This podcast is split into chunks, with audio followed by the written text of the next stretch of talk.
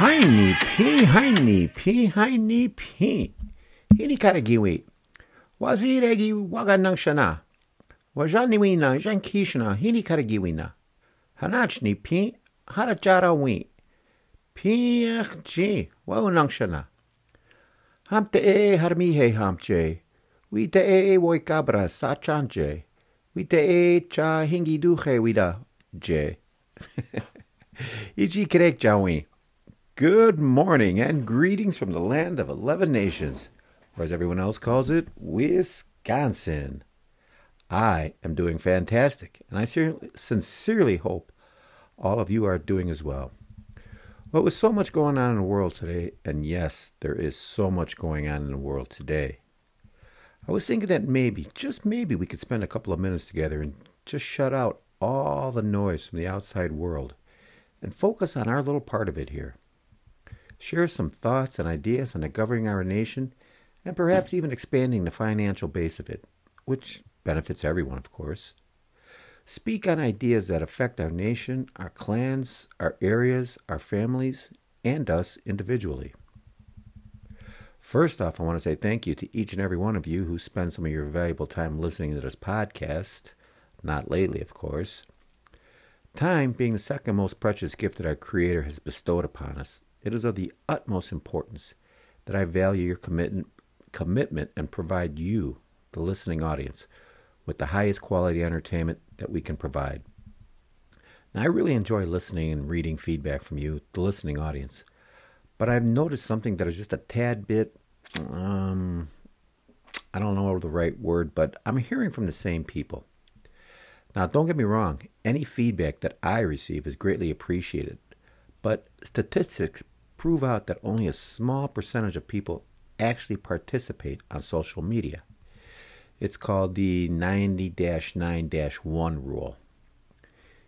Now, in most, most online communities, 90% of the users are lurkers who never contribute. 9% of users contribute a little, and 1% of users account for almost all the action. So the problem is how do I convert the 99% of you into the 1%? The same goes for our government. How many of us actually participate in our government's operation? Now, as a point, I myself attend very few area meetings or listen to a lot of the meetings that are online during the day. Um, it's because of work, but still, I can and should make more of an attempt to participate, especially if I'm talking all this talk. This doesn't excuse me. No, it points the finger directly at me, though. Our legislature puts out information as to when area meetings are and when these um, special meetings are. So if I'm truly interested in the goings on in our nation, I should make more of an effort. And I think, now this is strictly my opinion, that a lot of people have a negative view of our government. And then this opinion is shared and passed down to our younger ones. Now, our children and our young people grow up with this negative view of their government, and this cycle perpetuates. Or, as individuals, we've had a bad experience with our government, and this has shaded our opinion. Now, there's lots of people who say, I'm not in that negative group, and I do participate, and I think our government is doing great things, and I have no idea what you're talking about. Well, this works too, because things can't be all that bad and I see people working hard and trying to share services and help their people. Now, whether you see the glass as half full or half empty, it doesn't matter. Participation in the running of our government and or our nation is necessary to its functioning to ensure it functions smoothly. Now, the same goes with the participation of this podcast. Things only work when we have people who have thoughts and ideas to share. So, share them. Participation is all I'm talking about. We have to motivate everyone in our nation to participate in our government, in our language, our culture, in everything. Young, old, District 4, Black River Falls, participation is the key here. As Nike likes to say, just do it. Now, if you'd like to get in touch with the podcast, ring me up if you have my number. I'm in my office pretty much 24 7, and I would really enjoy hearing from you. Now, if talking on the phone to strangers isn't your thing, you can email me at manikaksik at gmail.com. That's M A N I K A K S I K at gmail.com. If that doesn't work for you, we're also on Facebook. Just first, uh, just search Porque and up will pop. Twitter and LinkedIn are also options along with Instagram, YouTube, and TikTok. Yes, Public Law 280 is still being used in Wisconsin. It was enacted in 1953 and gave five states, including Wisconsin, extensive criminal and civil jurisdiction over tribal lands within the affected states. Public Law 280 was passed as part of a broader policy of termination, which aimed to assimilate Native Americans into the dominant society and terminate their tribal governments. This means states could take over law enforcement and criminal justice on tribal reservations without the consent of the tribes. In Wisconsin, Menominee Reservation is the only uh, reservation in the state that is not subject to PL 280 jurisdiction. I bring this up because recently there's been talk of disbanding the Ho Chunk Police Department. An agreement has been drawn up to continue the policing of trust lands to Jackson County and an amount of money that the federal government award Jackson County for year 2024. Obviously, Public Law 280 was passed well before we had organized into the government of Wisconsin Winnebago and well before a police department was created. Now, PL 280 does not mandate that the federal government provide financial support to states that take over law enforcement on tribal reservation, and this led this has led to severe underfunding of tribal law enforcement which has made it difficult for tribes to protect their communities. PL 280 has been controversial since its inception, and it has led to a number of problems for tribal uh, communities, including increased rates of crime and violence among Native Americans, reduced tribal sovereignty, difficulty assessing justice, a lack of accountability for state and local law enforcement agencies. Now, one of the most egregious examples of county predatory policing was back when the county police would patrol Ho Chunk communities after per cap and look for DUIs and then going to individuals' homes and taking individuals into, into custody who had warrants because the county knew the individual Ho Chunk had money. Another example is that Ho Chunk County has to spend X amount of time on trust lands patrolling, but a lot of time they would just park and catch up on their paperwork.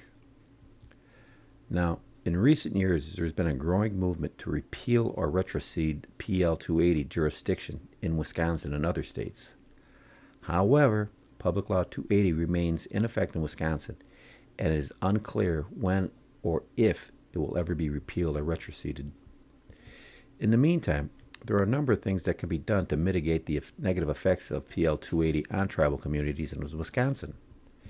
These include increased increasing funding for tribal law enforcement agencies, establishing cooperative law enforcement agreements between state, tribal, and federal agencies, providing culturally competent training to state and local law enforcement officers, developing protocols for responding to crimes on tribal lands, and establishing tribal courts and restorative justice programs. By taking these steps, Wisconsin can help to ensure that all residents of the state including Native Americans, have access to justice and are protected from crime. Now, majority states are currently being undertaken by various uh, Native American tribes, including the Ho Chunks.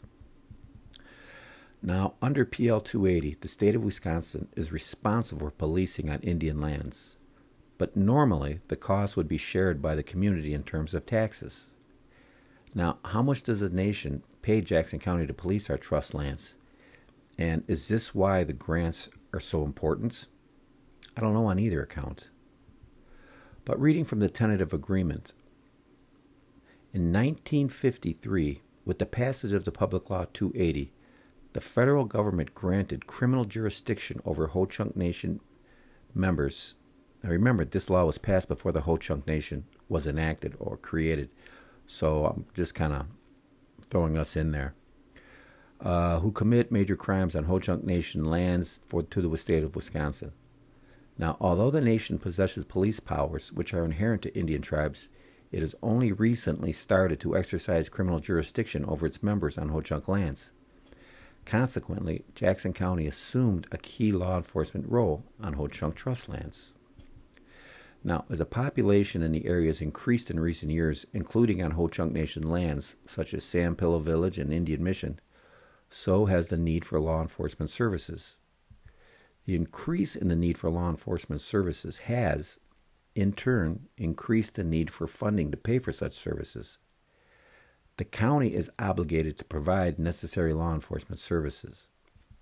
The, providing, the funding provided by this grant will supplement existing federal levels and assist Jackson County in meeting this commitment to the Ho Chunk Nation. Unquote. Now, the proposed agreement goes on to state responsibilities of Jackson County, expenditures of grant monies, and all of the coordination between the county and the Ho Chunk Nation.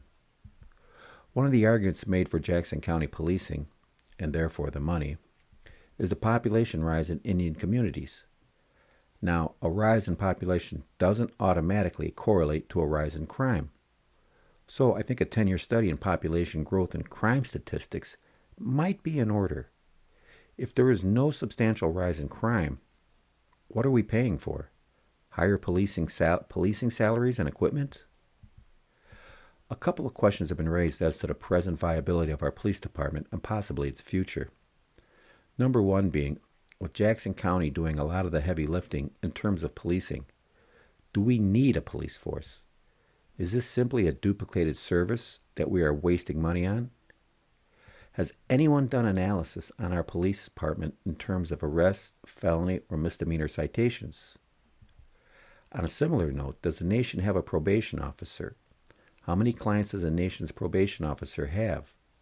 Does the nation have a prose- criminal prosecutor? And if we do, how many cases has the prosecutor prosecuted?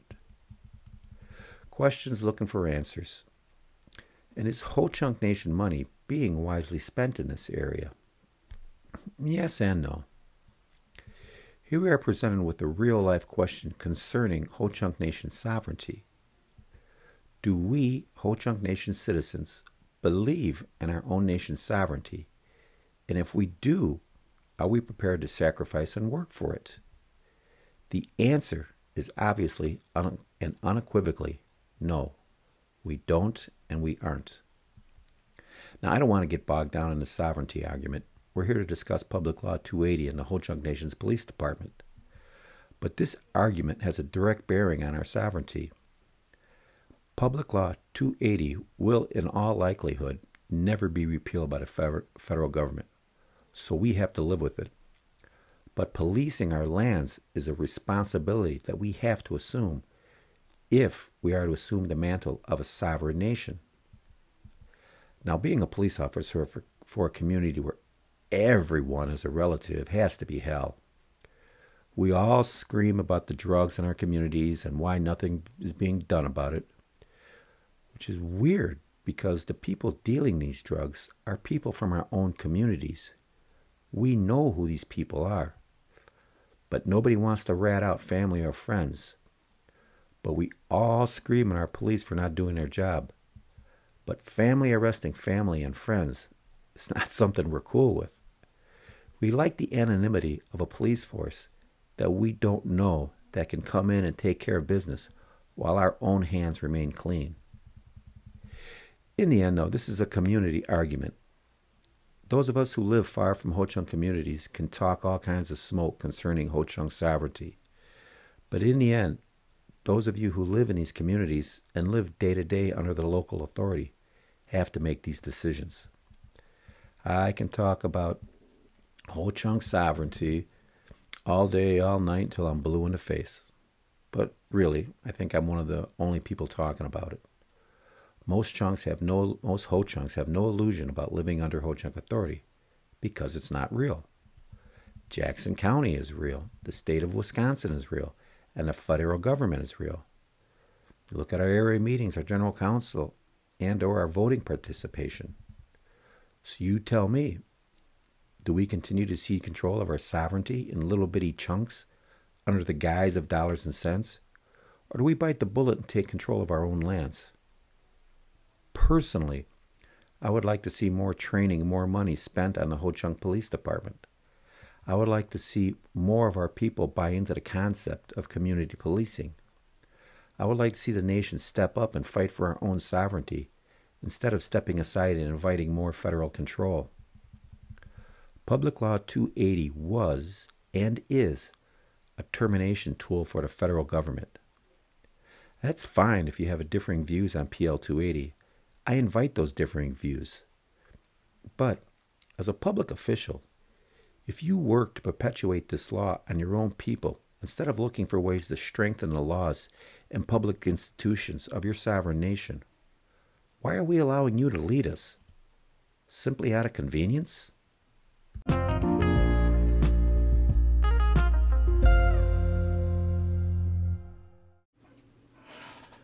Rakiriwita Haipin. District 3 held their special runoff election the 27th of October to elect a representative for the vacant uh, District 3 Seat 3. The job was accomplished, and a big congratulations to Lambert Cleveland for being elected. I want to give a huge shout out to Andy Cleveland for running such a spirited campaign. You definitely deserved better. I think there is uh, definitely a future for you going forward. Now, according to information published by the Ho Chunk Nation, as of May of 2023, there were 1,549 eligible voters in District 3. The district had a total of 188 votes counted for the special election. So, according to my math, we had a 12% voter turnout. Hmm. Not good, people. Not good.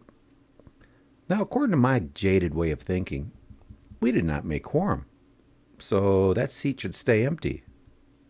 According to our Constitution, to make quorum, we need 20% of eligible voters, eligible voters to attend General Council. If we don't meet that threshold, we don't make quorum. We don't make quorum. We don't have a legally constituted General Council. We can't conduct any of the nation's business, and we all go home. Now, we need 30% of eligible voters to pass a secretarial election. If we don't meet that threshold, we don't pass or defeat the proposal, and the election is moot. Now, if these rules are good enough for our legislature, our general council, our secretarial elections, why not our elections for legislators, judges, and president? We used to have five people to run the nation when we were at the WWBC.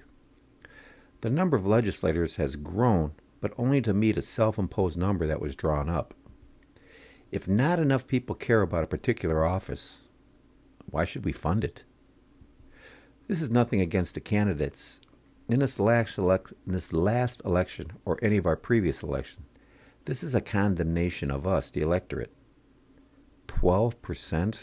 Really? I brought up two examples of the rules surrounding two of our institutions and how quorum requirements were and are instituted. But let's delve a little deeper into what a quorum is and why it's required. Now, what is a quorum? A quorum is the minimum number of voting members who must be present for voter for business to be done.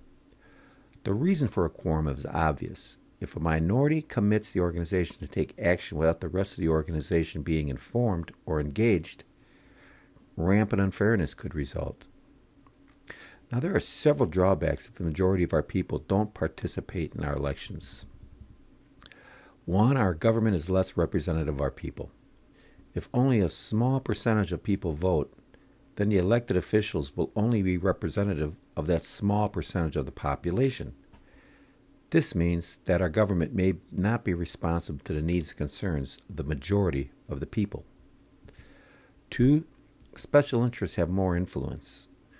When voter turnout is low, special interest groups have a greater influence on elections and policy making. This is because special interest groups are more likely to be organized and motivated to vote than the general public. Three, our democracy is weakened. Our form of government, our representative democracy, is based on the principle of popular sovereignty, which means that the people, us, you and I, are the ultimate source of political authority. When we, the people, don't vote, we are essentially giving our political powers to others. This weakens our government, our democracy, and it makes us more vulnerable to authoritarianism, which I think a lot of us are well aware of in our government's present state. In short, low voter, low voter turnout is a serious problem for our democracy. It seriously undermines the legitimacy of our government. It makes it more difficult for our government to truly represent the interests of all of our people and gives special interests more influence over our policymaking. I'd like to ask the question about why we have such low vote turnout for our elections. What's the cause of our apathy, cynicism, and the feeling of being disenfranchised from our government?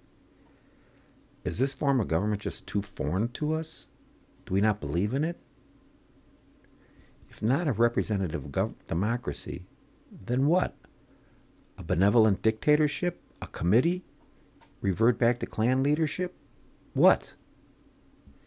It's important for us to figure this out because, as I keep saying, in the end, we are a political construct. And if we don't care about how we govern ourselves, and we don't show Jackson County, the state of Wisconsin, and the federal government that we are a nation, then that leaves us vulnerable. It's just another day for all these political entities and they will roll over all of us and throw us on a trash heap of history if we don't stand up and make sure that people recognize us as a nation. In the meantime, let's look at my idea. We don't meet a threshold, a quorum for these elections? Let's just let the office remain vacant and throw that money into the healthcare pot. If we don't care how or who we are governed by, let's use that legislative salary something we can all agree is beneficial.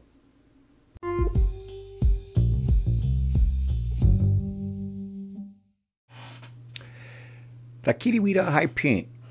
Hey, I just wanted to explain uh, to everyone why I haven't posted an episode for the past couple of weeks. Basically, it comes down to me to being a technological troglodyte. There, I said it. You happy? Last Christmas, my wife bought me a mixing board, some mics, and headphones, and told me, go crazy. Well, I was very excited to say the least, but I was also very scared. So I took the equipment out of the wrappings and placed them very delicately in my office on one of my desks. I have played with them occasionally, but I never took them out amongst the people as I told everyone I would. Adding to my disgrace, my daughter bought me a subscription to Adobe Audition and told me, This is going to make your podcast sound so much better and it'll make it so much easier to record and edit. Well, the end of October was the end of three years of doing the podcast, and I thought, well, self, I have this new gear and software, and all it's doing is collecting dust. So now's the time. So the plan was to break out the new gear and software and initiate my fourth year of doing a podcast. I was excited and a tad bit intimidated. But hey, I'm a grown man. How tough could it be? So I looked at YouTube and TikTok and Facebook Reels, and I saw children posting videos and mixing music. And I says to myself, you can't be that stupid. Children are doing it and doing it well. So I look up the tutorials provided by both companies, and I put everything together, and son of a biscuit, I'm doing it. There's a bit of a learning curve, but hey, I'm not stupid. So I start writing and I start recording and then it hits. I am too stupid to live. I'm not scared though. I call up a relative and say, hey, can I come up and maybe you can help me with the equipment, show me how to use it? Sure, come on up, is the answer. So off I scamper, throw everything in a bin, and zoom up north. Get there, set up the equipment, and all of a sudden, in comes one of my moms. She pulls out her notes, and suddenly, I'm doing an interview. I'm terrified. But I get the interview done, pack up, get back to my office, and set up to listen to it and see what I have to do to clean it up and post it. I'm having a little trouble, and I start pushing a few buttons here, a few knobs there, and because uh, the buttons being available and the program being there, and in 10 minutes' time, I have deleted the interview and I have frozen the software. I think. Well, on my way to throwing everything in the garbage, my wife intercepts me and says, Maybe I should calm down a little bit, take the software and educate and uh, take the software and equipment, put it back in the office, and maybe we'll do the uh, education thing just a little slower.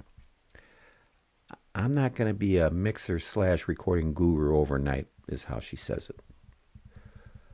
So, for the foreseeable future, I'm going to slowly be mixing in the new gear.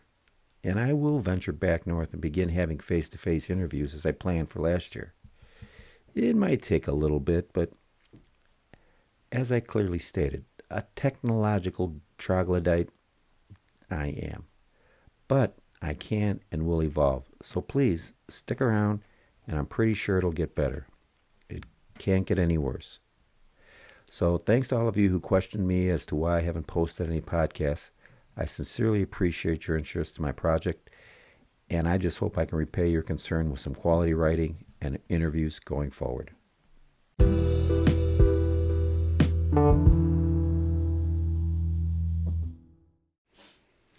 Rakiriwida Haipim. Well, here we are, Chahingidu Chewida, which means it's Native American Heritage Month. Personally, I'm not a big fan of this uh, government sponsored Sado special month. It's just silly, in my opinion. We all know we are here, and we all know the work we have to do to remain relevant to each other and to all the relevant governing bodies and social media situations. But I don't want to be a Debbie Downer, so I'll play along, but just in terms of the Ho Chunk Nation. Now, our Ho Chunk uh, Academy has laid out a 30 day challenge to all of us. It's really quite simple. Go to Facebook and search out uh, Ho Chunk Academy, and up pops 30 day challenges. Read, and there's an instruction on how to participate. I'll read from the site. Number one, follow us on Ho Chunk Academy. Number two, use the hashtag hashtag HC Lang 30 Day Challenge to share your creations on social media. Man, that'd be cool if we get a whole bunch of people to participate on social media with creations. Number three, check off each uh, activity completed in a month.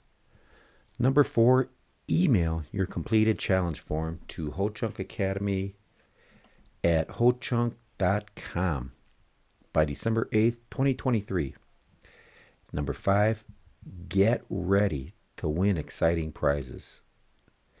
Now, anything we can do to motivate our people to learn and participate in the use of our language is to be appreciated and applauded.